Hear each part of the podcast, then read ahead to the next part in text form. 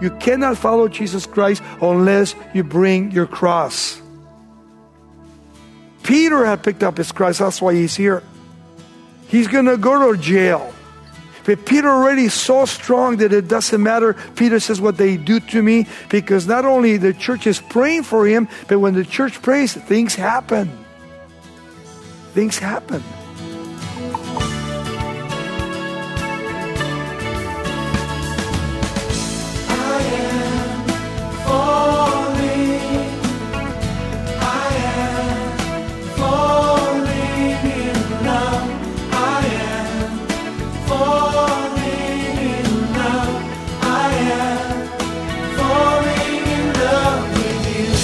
Welcome to Somebody Loves You Radio, the Bible teaching ministry of Raul Ries in Diamond Bar, California.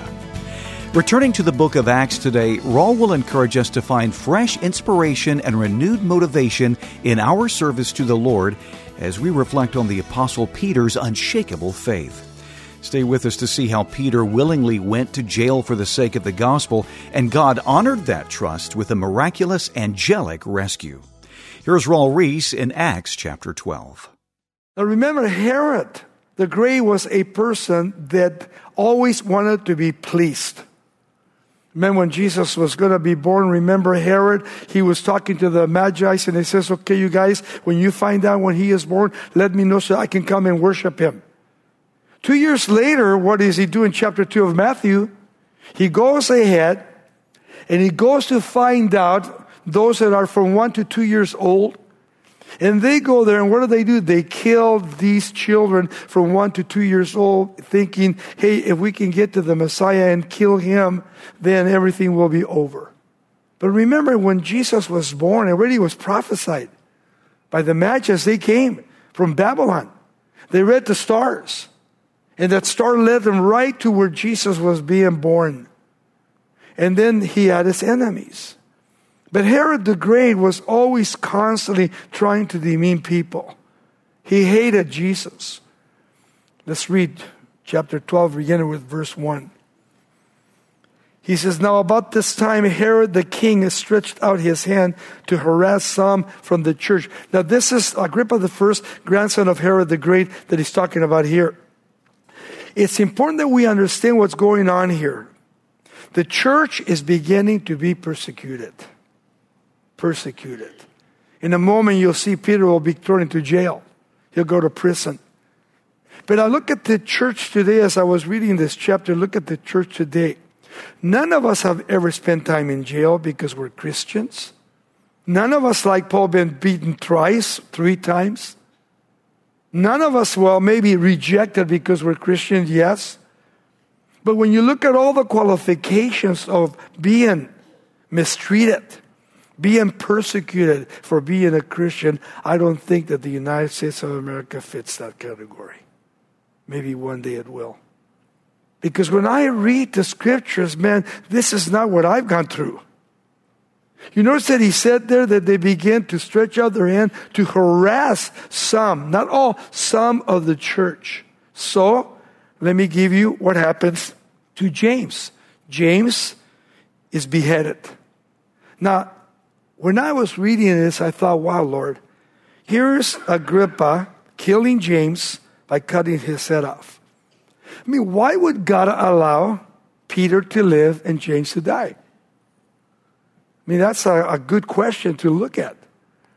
To take someone that is making a great mark in this world. There were 12 men, the disciples of Jesus Christ. One of them was a traitor. Judas was a traitor. And yet you had these three, Peter, James, and John, in the actual Mount of Transfiguration. When they went up, Jesus took them there, Peter, James, and John. And here they see Moses and Elijah, and God the Father speaking to Jesus. Jesus is transformed into this glorious light, glorious light for the future. And Peter gets to that place and say, Lord, shall we build three tabernacles, one for you, one for Elisha, one for Moses. And the Lord say, Peter, keep quiet. Keep quiet. There's a time to be silent.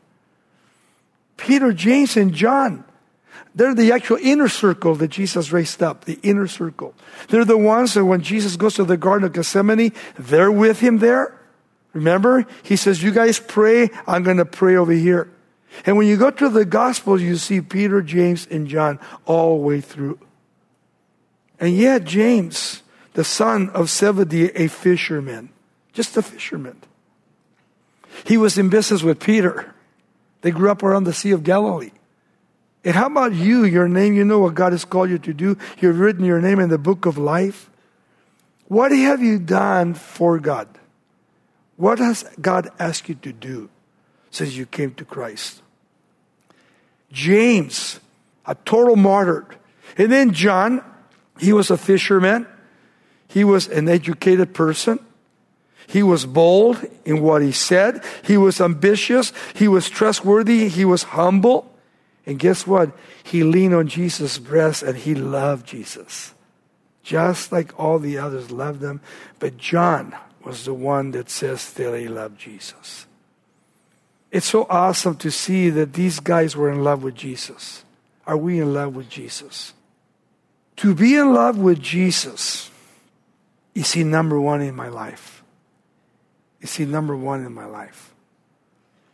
I guarantee you, when the church began to be prosecuted and persecuted, it changed their whole attitude of being a Christian. And then in verse 2, when I read that, it just blew me away that he killed James, the brother of John, with the sword. cut his head off, it says. And because he saw that it pleased the Jews. Herod saw that, wow, you know, they liked that getting rid of the apostles. He proceeded further to seize Peter also. He says, well, if we kill James, let's kill Peter now. He says, proceeded further to seize Peter also. And it was during the days of unleavened bread. So we notice the Jews here are responding to the enthusiastic people that are sitting there watching these people being killed like James, and they just love that that is going on. But then, Peter now, he says in verse 4 So when he had arrested Peter, he put him in prison. So they went out looking for Peter. Uh, Peter was all over the place. Remember from chapter 1, we saw Peter all the way to chapter 12. Here he'll fade out, and then Paul will come into the scene. But imagine how Peter must have felt knowing, recognizing I am a disciple of Jesus Christ. Upon this rock I will build my church. He's thinking all these flashbacks, being with the Lord Jesus Christ. In Matthew chapter 16, he's remembering when the Lord asked him, Peter, who do men say that I am? And Peter said, You are the Son of the living God. Some say you're Elijah, some say you're Jeremiah, some say you're one of the prophets. But Peter, who do you say I am? Straight out question, not only for Peter, but for every person that ever wants to come to know Christ. Who's Jesus Christ to you? And Peter said, You are the Son of the living God. And Jesus said, Flesh and blood has not revealed this to you, but my Father. You've had a spiritual revelation. And then he goes down a little further in chapter 16, verse 24. And he says, remember, he speaks about the cross. If any man wants to come after me, let him or her deny himself. The word deny means to forget about yourself. Forget self. Me, myself, and I. Forget about that. He says, but come and take up your cross and follow me. If any man wants to come after you, let him deny himself, pick up his cross, and follow me. You cannot follow Jesus Christ unless you bring your cross. Peter had picked up his cross, that's why he's here. He's going to go to jail. But Peter already so strong that it doesn't matter. Peter says what they do to me because not only the church is praying for him, but when the church prays, things happen. Things happen. Peter here is blown away because he knows they hate him, they find him, and they cast him into prison. He goes on to say, verse 3. And because he saw that it pleased the Jews, he proceeded further and seized Peter also. And now it was during the days of unleavened bread. And so when he had arrested Peter, he put him in prison and delivered him to the four squads. Notice that. The four squads were 16 soldiers of four shifts. They would take six hours each. Peter's right hand was one of them chained to him, and on his left side, another chained to him. Two soldiers took care of Peter, watching over him all the time. All the time. With Paul, the same thing. And what's interesting that he says here, the four squads of soldiers to keep him, intending to bring him before the people after Passover. So it was the Jewish festival commemorating at this particular time. What were they doing on the day of unleavened bread? They were going back to the book of Exodus, chapter 12. If you remember in Exodus chapter 12, the children of Israel had been there for 400 years. And now God rose up who? Moses. He's 40 years in Egypt, 40 years in the wilderness, being trained by the Lord, taking care of a bunch of dumb sheep that he one day would deliver the people of God, training him. And then 40 years he spent taking the people of God uh, through the wilderness, which is only an 11 day journey from Egypt to the promised land. But because of their unbelief, God says it's going to be 40 years. This is Somebody Loves You Radio with Raul Ries. Visit somebodylovesyou.com or call 800 634 9165 for resources to anchor your life in God's Word, including Raul's empowering series on the Holy Spirit. You can also email your Bible questions to Raul at pastorraul at somebodylovesyou.com. Let's continue now with the final part of today's lesson. But imagine in chapter 12 of the book of Exodus the first Passover, told the children of Israel, okay, you guys, I'm going to kill the firstborn. And whoever has a firstborn child, take a lamb, kill it, take the blood, and put it on the doorpost of your house. On the top, to both sides of the doorpost, it says, And the angel of death will come, and he will not kill your firstborn, but he'll go to the next house. Whoever did not have the blood on the doorpost of their homes, the child was murdered by the angel of the Lord killed them. They were killed. You see, when you put the blood on the doorpost, you go to the top of the doorpost, and to the left side, to the right side, is a sign of the cross. Atonement being made for the children of Israel. Atonement. The first Passover, as they're leaving Egypt. And from that time on, a Passover every single year. In the New Testament, you turn from a lamb and you come to the New Testament, and instead of sacrificing a lamb, behold the Lamb of God that takes away the sins of the world. Who's that? Jesus. John the Baptist, behold the Lamb of God that takes away the sins of the world. Jesus becomes our Lamb. Our Lamb of God that took away my sins, took away your sins. And then, as a general rule here, prisoners would be chained to the guards, like I share with you, to the right, to the left. And here we have Peter's case. He's not only chained to two guards, but imagine what's going through Peter's mind. Well, what's going to happen to me? Are they going to behead me? What are they going to do with me as I stand here in this jail? But you know, Peter already, as people were praying for him, God already heard his heart.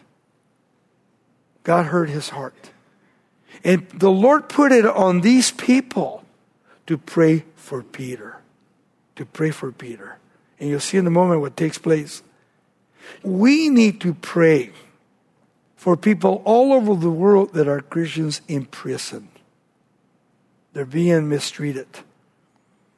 All these places where the church is hated and where people are making a stand, and when the government finds out that you have a Bible study or doing this and that, they come and they arrest you, and then they take you before a court and they actually pronounce death on your life, or they put you, incarcerate you for 30 years or 40 years, like they have in Korea. We haven't seen that, but it's happened. And now here is Peter being incarcerated. He says in verse 5 And Peter was therefore kept in prison but constant, here it is, but constant prayer was offered to God for him by who? The church. The responsibility of the church to pray for those that are incarcerated. He goes on, verse 6 Again, and when Herod was about to bring him out, that night Peter was sleeping bound with two chains between two soldiers. So you have the soldiers, he's sleeping. And the guards before the door were keeping the prison. So you have all these guards, two with Peter, two outside. And we see something special here. Look at verse 7. And now behold, an angel of the Lord stood by him. Can you imagine? Here are these Roman soldiers. Peter's in the middle, and here's an angel. He said, stood by him, and the light shone in the prison. Now, the prison was dark, and all of a sudden, this mighty, powerful light, the angel appears. And he struck Peter on the side. He goes, Hey, Peter, get up. Get up saying, Get up quickly. And the chains fell off his hands. Man, what a miracle. Imagine here is Peter, not knowing that people are praying for him. This is happening because of prayer. Can you imagine what would happen if we would pray? Prayers that we probably would never hear the answers. But God would be not only honoring our prayers and doing what God wanted to do with these people, and here's an example of that. He sent an angel to set Peter free. And then, as verse said, he says, and then the angel said to Peter, Get your stuff, tie on your sandals. And so he did. And then he said to him, Put on your garments and follow me. Now, what's going on with these centurions? With these soldiers, they don't even know what's going on, man. They're in a deep trance. All this is happening right where they are. And so he went out and followed the angel and did not know that what was done by the angel was real. He had to pinch himself, but thought that he was seeing a vision. Verse 10 And when they were past the first and second guard posts, imagine you're walking where these guards are and they don't see you.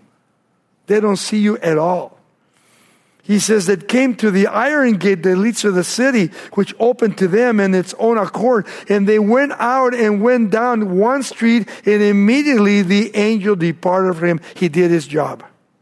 You notice that? The angel came, did his job, and he was gone.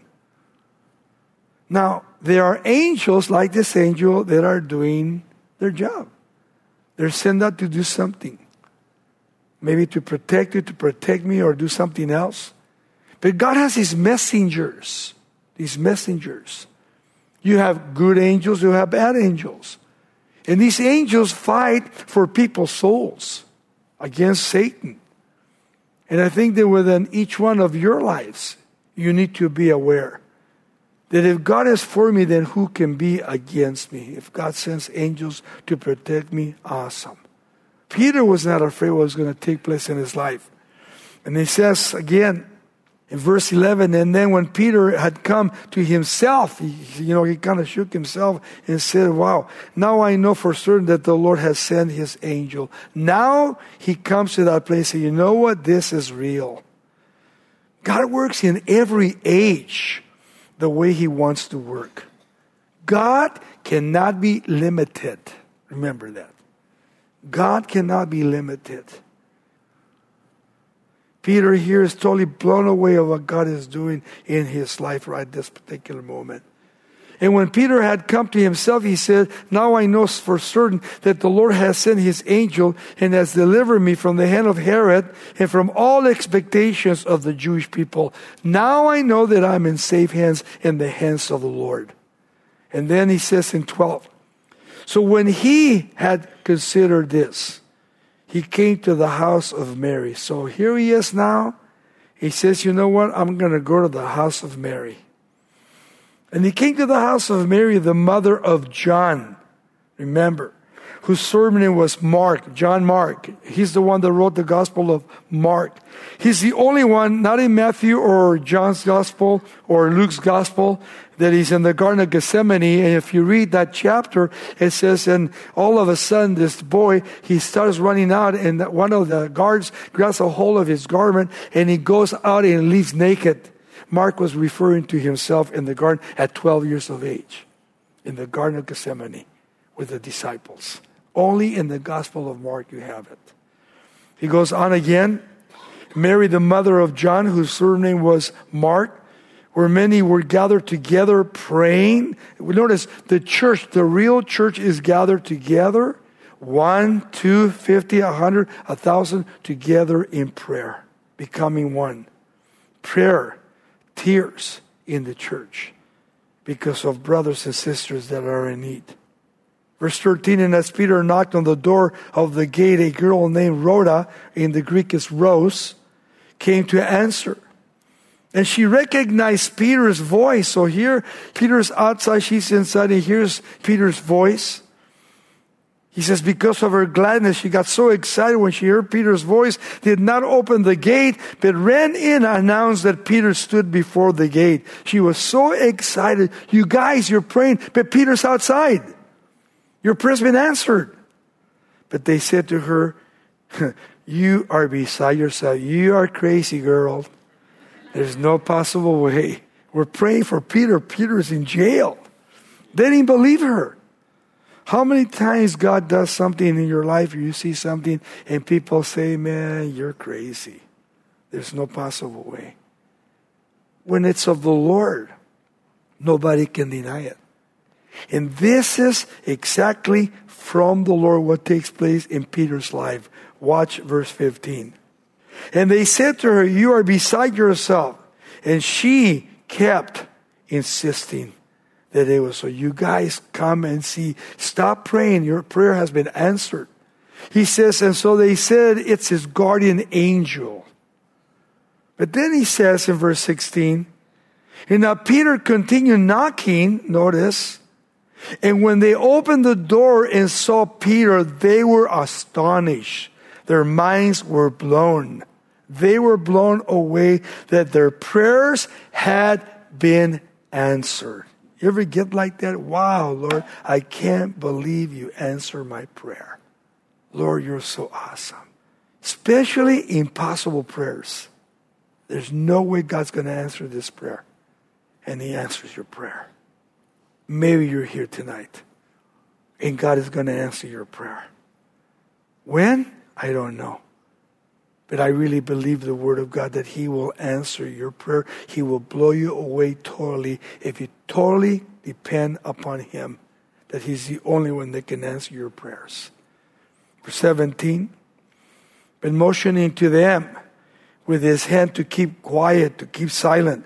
He declared to them how the Lord had brought him out of the prison. He stood ahead and told to them, declared to them how the Lord had brought him out of the prison. And he said, Go tell these things to James and to the brethren. And he departed and went to another place. So here now comes the end of what? Peter's ministry. So we see that Peter now has come to the conclusion in the book of Acts. And then he says, and as soon as it was day, there was no small stir among the soldiers about what had become of Peter. So check this out. The prison's empty. Hey, where's Peter? The soldiers were concerned why it will be their lives. Herod would kill them. Because Herod gave them over to watch over this prisoner by the name of Peter, and now Peter can be found out, and Herod is going to say, Well, hey, I told you guys to watch her. What happened to Peter? What happened to him? Why don't you know what happened to him? You guys were chained to him and you don't know what happened to him? And then it says, but when Herod had searched for him and did not find him, he examined the guards and commanded they should be put to death.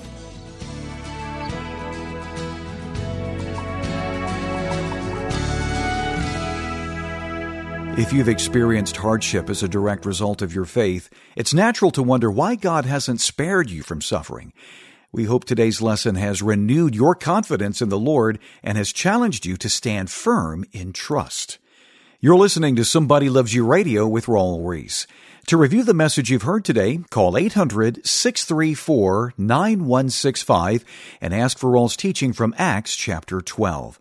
We'll send you a complete version for a donation of $5 or more. We'd also like to equip you with Raul's four message study of the Holy Spirit. Available on both CD and a flash drive, this series provides biblical clarification of the Spirit's role as your helper and guide. You'll see that while you may not be spared from life's trials, you can be certain of the Holy Spirit's comfort, wisdom, and strength. Visit somebodylovesyou.com or call 800 634 9165 to order Raul's four part study of the Trinity's third member. We'll send your USB drive for a gift of $12 or the CD pack for $19. That's 800 634 9165. Or write us at Somebody Loves You Radio, P.O. Box 4440, Diamond Bar, California 91765. Thank you for your partnership. Every gift you give to this ministry is tax deductible and helps us reach more people with the good news of Jesus. Join us next time for another message from the book of Acts. You'll be encouraged to see how the Holy Spirit works through each of us differently, calling us to different tasks and ministries, but ultimately our efforts all combine to bring glory to the Lord Jesus.